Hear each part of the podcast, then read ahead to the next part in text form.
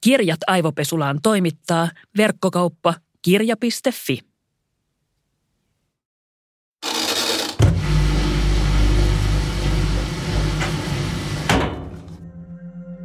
Mua on jo hyvin nuoresta vaivannut se, että mä oon halunnut löytää jonkun tarkoituksen ja merkityksen mun elämälle.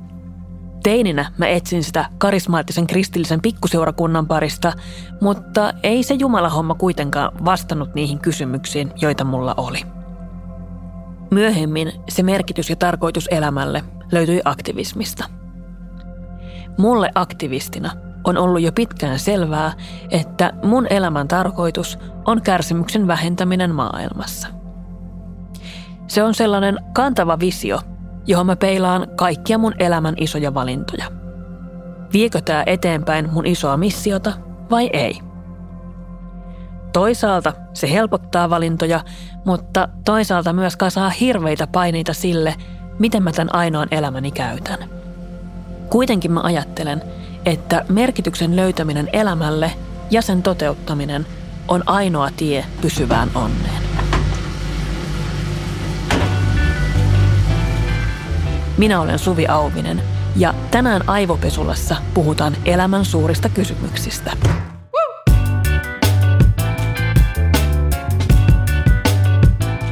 Vieraana on psykologi ja filosofi Pekka Sauri, jonka kirja Onnen harha käsittelee sitä, miten elää sovinnossa itsensä kanssa.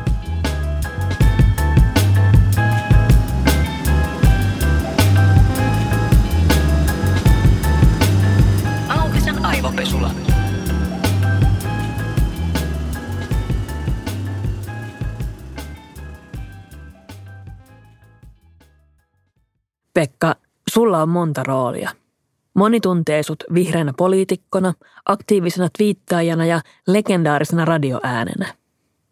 Yölinja-ohjelman tuttu ja turvallinen psykologi Pekka on varmasti rooli, joka seuraa sua kaikkialle. Millainen suhde sulla on sun omaan julkiseen persoonaan? No se on vaihdellut tavattomasti mun iän mittaan. Siis mullahan on ollut jonkinlainen julkinen rooli tosi nuoresta pitäen. Ja se on yhä laajentunut yhä erilaisille foorumeille. Osittain myöskin sitä myötä, kun media on muuttunut. Ja jos se alkoi niin kuin sanon printtilehdestä, niin kuin se alkoikin, niin, mm. niin nyt varmaan mun keskeinen julkinen rooli on sitten niin kuin sosiaalinen media. Ja tämä tavallaan, sehän kuvastaa myös juuri tämän mediamaiseman muuttumista niin kuin siinä aikana, kun mä oon julkisuudessa ollut. Ja julkisuus on todella niin kuin salakavala. Että toisaalta sehän on etenkin nuorelle ihmiselle hyvin niin kuin imarteleva ja niin kuin euforian lähdekin pahimmillaan, parhaimmillaan. Mutta totta kai sitä sitten rupeaa pyörät ottaa maahan aika äkkiä. Ja sitten etenkin kun kaikki palaute ei välttämättä aina ole ylistävää, niin sehän on tiukka paikka. Että tota, mitä, ettei kaikki tykkääkään musta. Et mä oon käynyt läpi monta kierrosta tämän asian kanssa. Mä kuvittelisin, että mä oon nyt koko lailla niin kuin rauhassa – julkisuuden kanssa. Että mä lähden siitä, että mun kuva maailmassa, mun rooli maailmassa on ikään kuin reaaliaikainen. Että se riippuu siitä, mitä mä kulloinkin niin kuin sanon tai mitä mä vastaan kysymyksiin ja mitä mä yritän, yritän niin kuin tuoda ilmi. Siis mitä tarkoituksia, mitä tavoitteita ja mitä merkityksiä. Et mä yritän kyllä siis kaiken aikaa olla reaaliajassa, siis tässä – silloin mä en tuudittaudu ikään kuin menneisiin mahdollisiin saavutuksiin. Tuntuuko susta, että ihmiset päästää sua vapaaksi siitä Yölin ja Pekan roolista? Vai? Ei, siis Yölin loppui kohta 20 vuotta niin. sitten. Eikä päivää mene, että ei joku tule puhumaan siitä. Saattaa tänään ensimmäinen kyllä, mutta kello on vasta kymmenen. Että se on ihan selvä asia. Ja niitä, varsinkin kun niitä klippejä vanhoista Yölin ohjelmista pyörii netissä, mm. minkä YouTubessa ja ties missä – se mulle tulee puhumaan yölinjasta niin kuin tyypit, jotka näyttää niin kuin silmämääräisesti niin kuin lukiolaisilta. Ja mä sanoin, että sä, et, sä et ole voinut kuulla ensimmäistä, sä et ollut syntynyt, kun se loppu. Sanoin, että juu en, mutta niitä voi kuunnella tuolla niin kuin netissä. Että se on, että se on siellä niin kuin maailman tappiin tietysti, että, mm. että näin se on. Mutta kyllä mä nyt sillä ajattelen, että jos ihmiset 20 vuoden jälkeen vielä tulee puhumaan siitä, niin on sillä varmaan joku merkitys ollut tai joku jälki jäänyt. Ilman muuta siitä on jäänyt jälki. Mä oon miettinyt paljon sitä, että – että rajoittaako se että ihmiset pitää sua semmoisena niin kuin mukavana jutustelijana, niin onko se määrittänyt myös sitä, että minkälaisiin suuntiin susta on tuntunut, että sä voisit vaikka sun uralla tai elämässä mennä? Niin mä en pitänyt yölinjaa mitenkään erityisesti niin mukavana jutustelijana niin kuin pienenä tarkennuksena, mutta tota, ei se kuitenkaan se yölinjan rooli ollut niin kuin mitenkään isossa ristiriidassa mun niin kuin nykyisen tai myöhempien roolien kanssa. Eikä mä oon koko ajan yrittänyt pitää sitä pakettia sillä tavalla kasassa, että, että mulla on tietyt päämäärät ja tietyt tarkoitukset elämässä ja sitten kaikki ne eri roolit, missä mä sitten toteutan, että ne olisi jotenkin niin kuin sopusoinnussa keskenään. Ja sehän ei aina ole helppoa tietenkään, koska eri elämän alueet saattaa olla hyvinkin niin kuin erilaisia. Tai sanotaanko nyt teknisestikin erilaisia, että ne vaatii hyvin erilaisia niin kuin taitoja tai osaamista. Ja joissakin mä oon ehkä parempia ja joissakin huonompia. Totta kai siinä on tällaista, sanotaan nyt sitten käytännön niin kuin hommaa, että tota, ilman muuta. Mutta en mä koe sitä ristiriitaisena. Totta kai kannattaa olla tarkkana, ettei sitten jää niin kuin lillimään siihen 20 vuoden takaiseen yölinja tyydytykseen, jota ihmiset päivittäin edelleen tuottaa. Mutta en mä ole sitä kokenut enää kovin niin kuin houkuttelevaksi. Musta tuntuu, että mulla on mennyt oikeastaan ehkä toisinpäin, että jos sua ihmiset on pitänyt semmoisen niin pehmeänä ja lämpimänä ja se on se sun julkisuuskuva, että, että sä oot niin supermukava tyyppi, niin mun julkisuuskuva on ollut se, että mä oon niin ikävä ja hankala tyyppi. Ja musta tuntuu, että se on toisaalta toiminut mun eduksi, koska sitten mun on hirveän helppo voittaakin ihmiset mun puolelle sillä, että, että kun mut tapaa, niin mä oonkin ihan ok tyyppi. Mä en ole sellainen niin kuin ikävä räyhääjä, joka tulee vaan haastamaan ihmisiä. Ja se on toisaalta niin kauhean helppoa, että sitten vaan semmoisella perusmukavuudella voi murtautua ulos siitä roolista.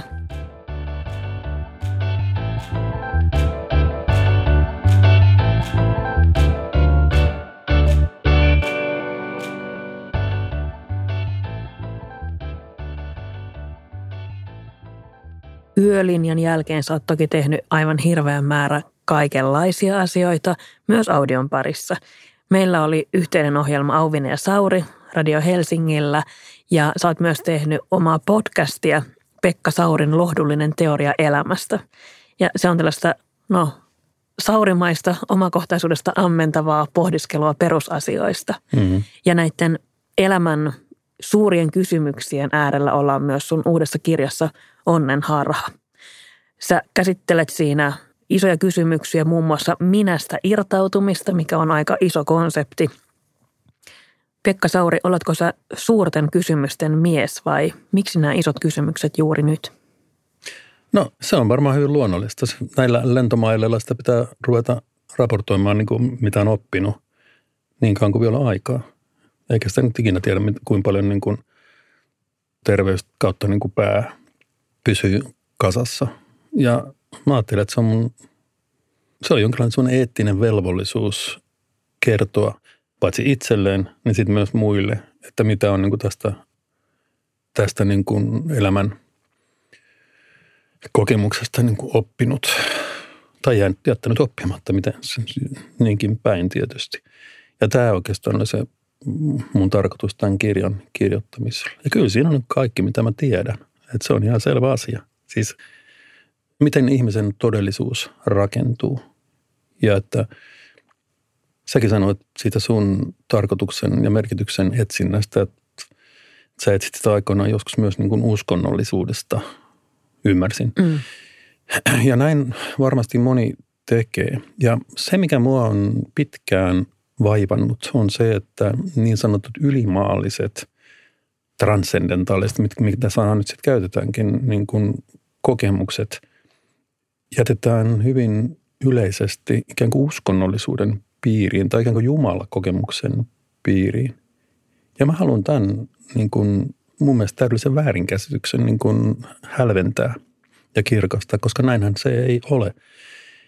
Usein, tai ehkä mä puhun vain itsestäni, mutta usein jos näkee tai kuulee tai lukee jonkun ihmisen niin kuin kertovan omista niin kuin ylimaallisista kokemuksistaan, niin helposti se menee tämmöisen niin kuin huuhaan tai hömpän piiriin. Että joo, joo, että tämä on niin kuin retkahtanut johonkin niin kuin johonkin niin kuin uskoon tai kulttiin tai mitä nyt onkin. Ja senhän ei tarvitse olla niin. Ja mä yritän nimenomaan saada niin sanotun ylimaallisen niin kuin järjen ja kielen piiriin sieltä niin kuin, niin kuin huuhaan puolelta. Ja tämä on mun mielestä niin kuin, sanotaanko sivilisaation tulevaisuuden kannalta aivan keskeinen kysymys, koska kun maailma on kuitenkin, ainakin läntinen maailma on niin kuin maallistunut ja maallistumassa edelleen, sekularisoitumassa mm. niin kuin kovaa vauhtia, mikä on hyvä. Siis se, että politiikka ja päätöksenteko on, on aina ikään kuin maallisissa käsissä, jonka sisällä on sitten kaikki mahdolliset uskomukset, mitä ihmisillä on. Tietenkin. Siis tyylin uskonnon vapaus. Ja niinhän se pitää olla. Mutta jos, jos, tota me, jos tästä maallisuudesta tulee ismi, niin sitten me ollaan niin kuin hankalassa tilanteessa, koska, koska pelkkä rationaalisuus tai järki ei kykene antamaan tai tarjoamaan ihmiselle sitä, mitä ihmiset kuitenkin kaipaa. Sitä ikään kuin lohtua ja turvaa ja armoa. Mun tulokulma tähän aiheeseen on tosi erilainen, koska mä oon elänyt sen vaiheen, jossa mulla oli hyvin vahva jumalausko. Mulla oli siis henkilökohtainen suhde Jumalaan, mä ajattelisin. Ja mulle se niin uskosta luopuminen taas oli, se oli ehkä siis silleen niin päätös – Mä alkuun niin en lakannut uskomasta, vaan mä päätin, että tämä kristinusko, sellaisena ainakin kun se oli mulle paketoitu, ei vastaa mun moraalisia arvoja. Mun mielestä tämä ei ole niin kuin hyvä valinta. Mulle iso ongelma oli se, että, että jos meillä on kaikki valtia ja kaikki hyvä Jumala, niin miten helvettiä voi olla olemassa. Että jommankumman näistä asioista silloin ei täydy olla totta. Ja mä siis aikoinaan – 18-vuotiaana, 19-vuotiaana luovuin uskosta hyvin siis niin kuin tietoisena päätöksenä. Mutta mä oon miettinyt paljon just sitä, että, että sehän olisi hirveän helppoa. Se olisi hirveän helppo ratkaisu elämälle ajatella, että on olemassa joku suurempi suunnitelma. Jollakulla ylipäätään on joku suunnitelma, mitä kohti ollaan menossa, eikä kaikki olisi vaan sattuman varassa. Mutta jos meillä ei ole tätä – uskonnollista kulmaa ollenkaan tässä, niin mitä ne yliluonnollisen kokemukset sitten sekulaarille tai uskonnottomalle ihmisille voi olla? Mun kokemuksen mukaan ne perustuu kommunikaation, siis yhteyteen eri minuuksien, eri tietoisuuksien kesken. Erilliset tietoisuudet, niin kuin yksilölliset minuudet yhtyvät ykseydeksi.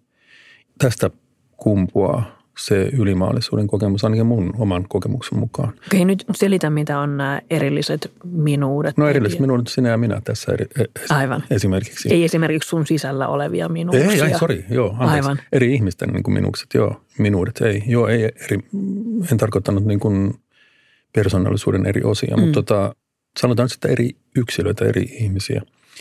Ja meillä kaikillahan on niin kuin oma minuutemme. Siis minuudella tarkoitan sitä niin kuin meissä, joka kokee todellisuutta. Mun minuus myös niin kuin puhuu tässä parasta aikaa, siis sen perusteella, mitä tämä sama minuus on kokenut.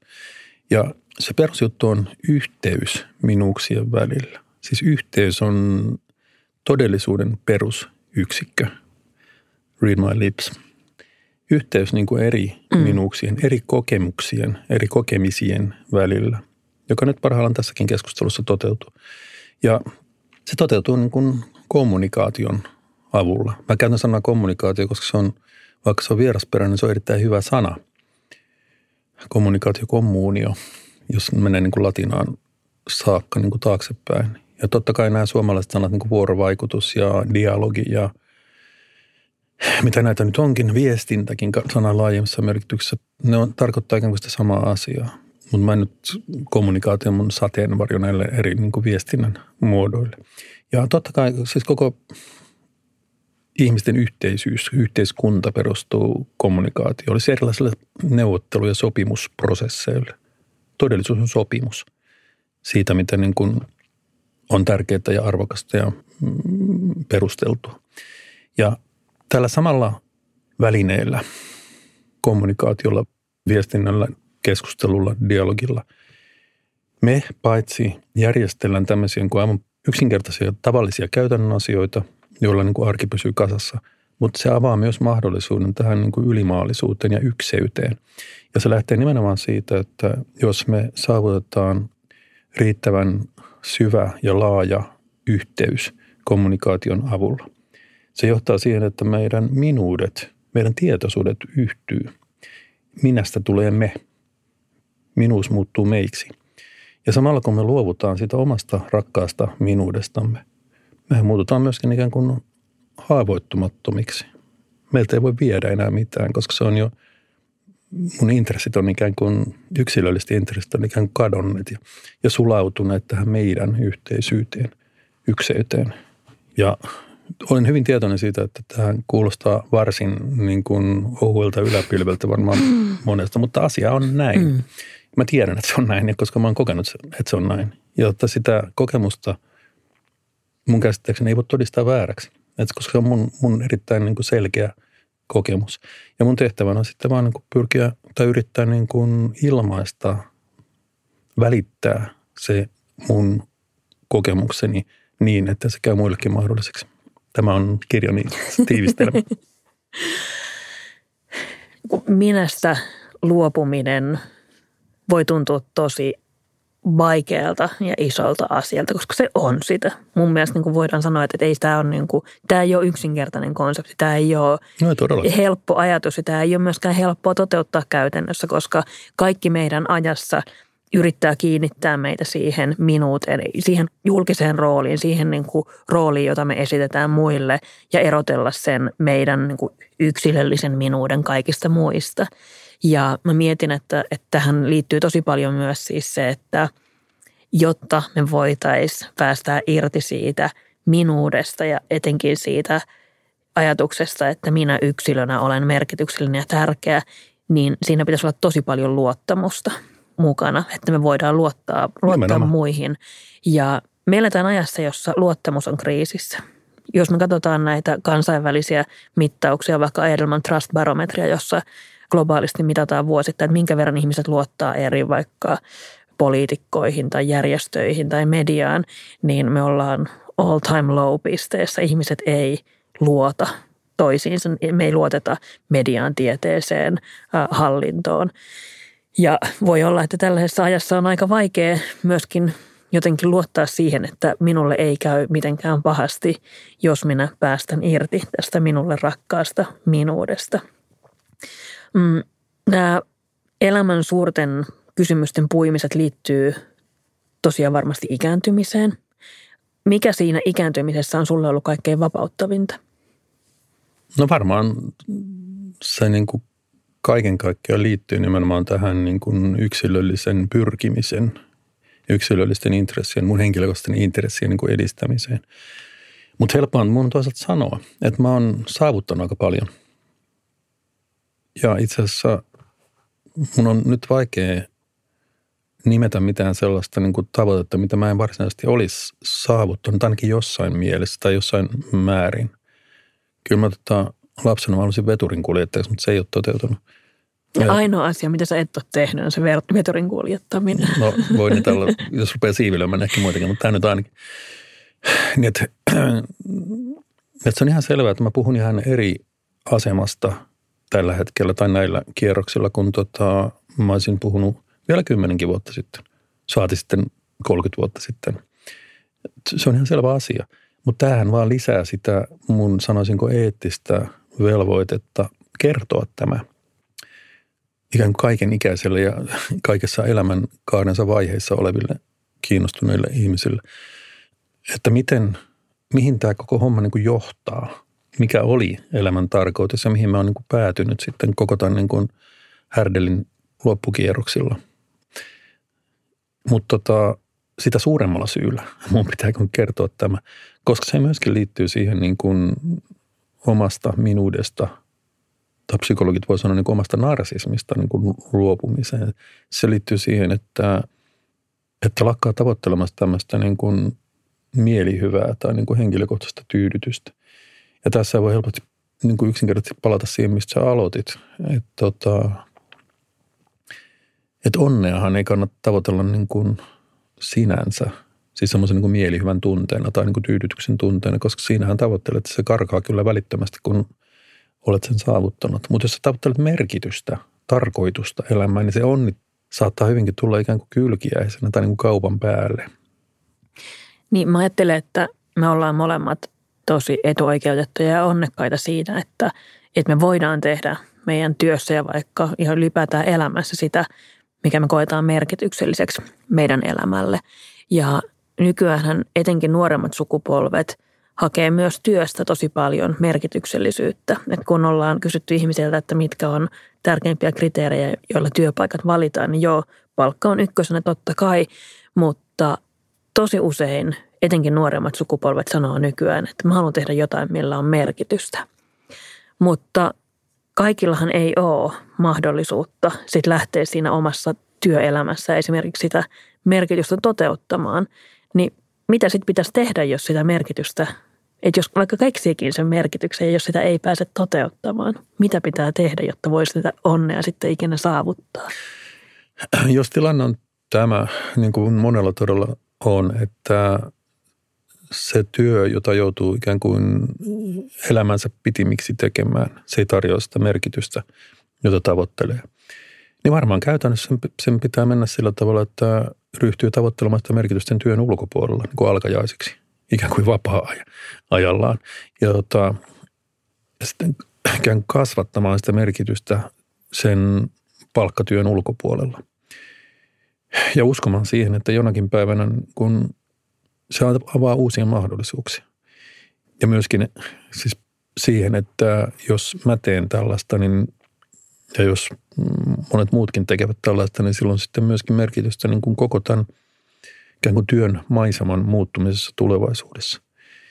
Ja se on ihan selvää, että tämähän on ikään kuin yhden ihmisen näkökulmasta niin kuin aika kova, kova rasti, että mä tässä nyt ryhdyn muuttamaan maailmaa niin kuin omalla – omalla toiminnalla. No, mutta siitähän se lähtee.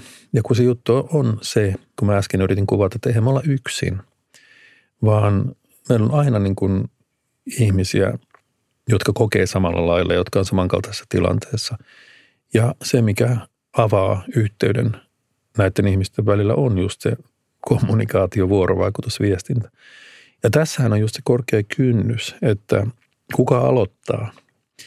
Ja totta kai se on minä, jonka pitää aloittaa, mutta jotta mä uskaltaisin aloittaa, niin mä, mun täytyy ottaa riski siitä, että tota, on todella muitakin, jotka kokee samalla tavalla. Tai että ei ole. Mm. Et, et, tota, mähän voin epäonnistua tässä avauksessa ja muut katsoo, että mitä toi niin kuin horisee, että mikä tuolla on tullut tyyliin. Että mut torjutaan. Ja tämähän on just se niin kuin luottamuskysymys, että pystyisimme luottamaan siihen, että – vaikka mä sanoisinkin se, mitä mä sanon, se, mitä mä koen niin kuin, mm, taitamattomasti tai puutteellisesti tai vaikeasti tai mitä nyt onkin, niin että muiden ihmisten on ikään kuin vaikea ymmärtää se. Niin mun pitää pystyä luottamaan siihen, että on riittävästi toisia ihmisiä, jotka kuitenkin yrittää ymmärtää, mutta antaa mulle niin kuin mahdollisuuden, eikä käytä mun tätä haavoittuvuutta hyväkseen.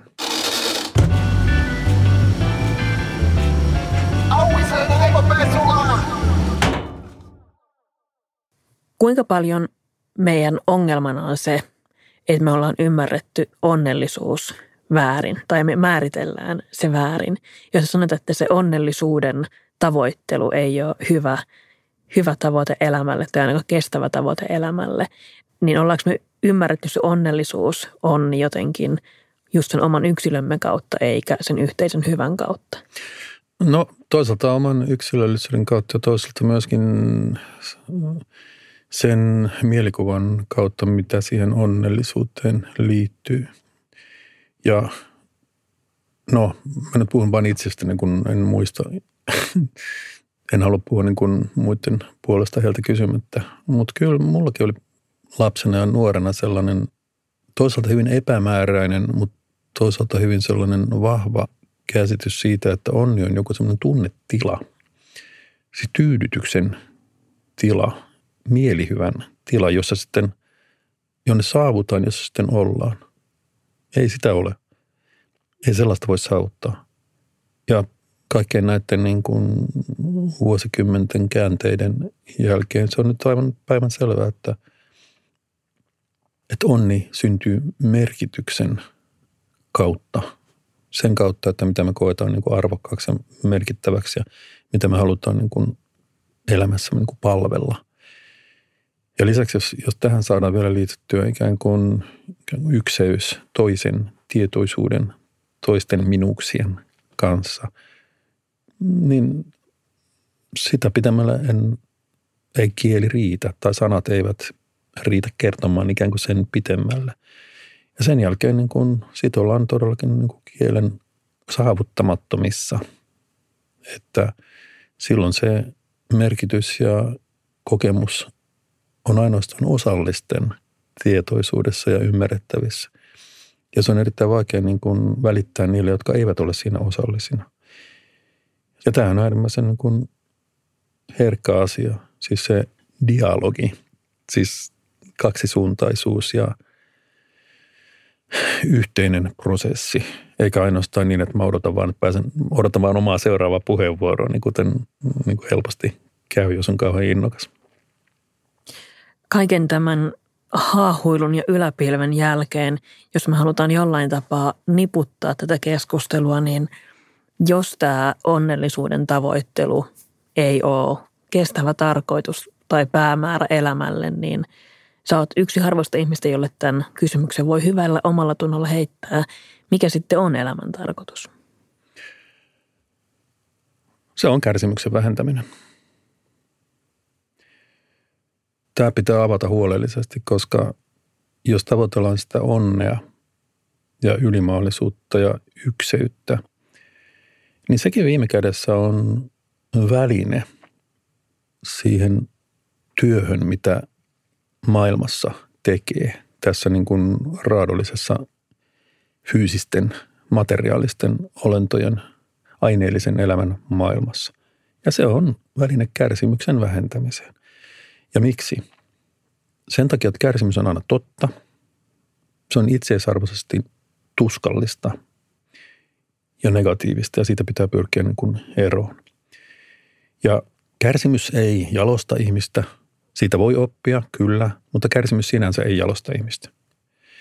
Ja kärsimyksen vähentäminen on itseisarvoista. Sitä ei enää tarvitse ikään kuin selittää mitenkään. Että se on se niin kuin viimeinen pääteasema, jota ei enää tarvitse millään muulla käsitteellä selittää. Ja toisen ihmisen kärsimyksen vähentäminen vähentää toisaalta niin kärsimystä maailmasta, ihmiskunnan keskuudesta, luomakunnan keskuudesta, jos niin halutaan. Ja se antaa myöskin toiselle ihmiselle enemmän resursseja ja voimia ja mahdollisuuksia vähentää toisten kärsimystä. Siis kärsimyksen vähentäminen edesauttaa kärsimyksen vähentämistä, jos, jos, näin, jos näin ikään kuin halutaan, halutaan sanoa. Mutta näin se on.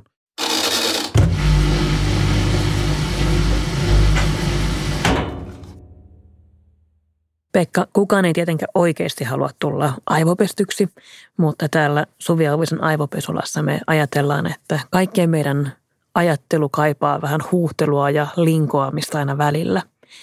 Jos sun pitäisi valita yksi henkilö, joka suorittaisi sulle aivopesun, niin kuka se olisi ja mikä olisi aihe?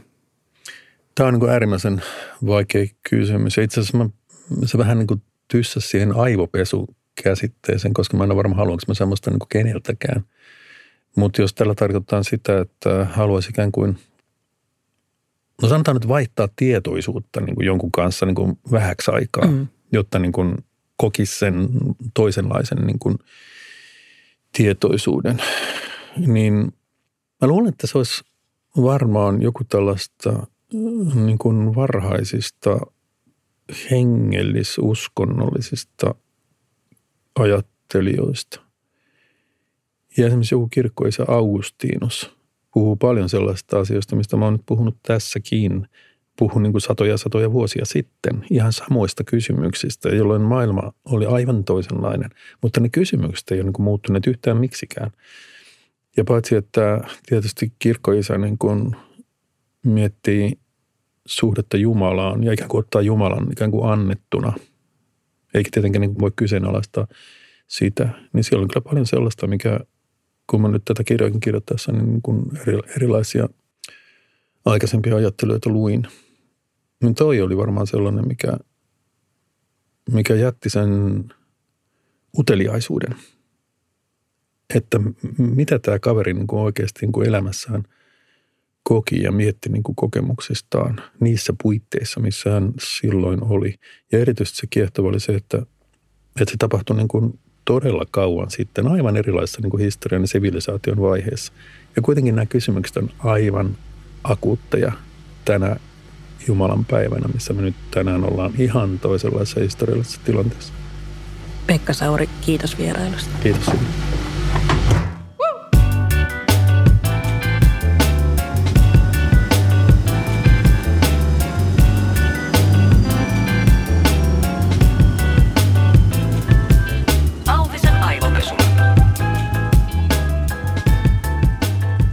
Auvisen aivopesulle. Jankon betoni.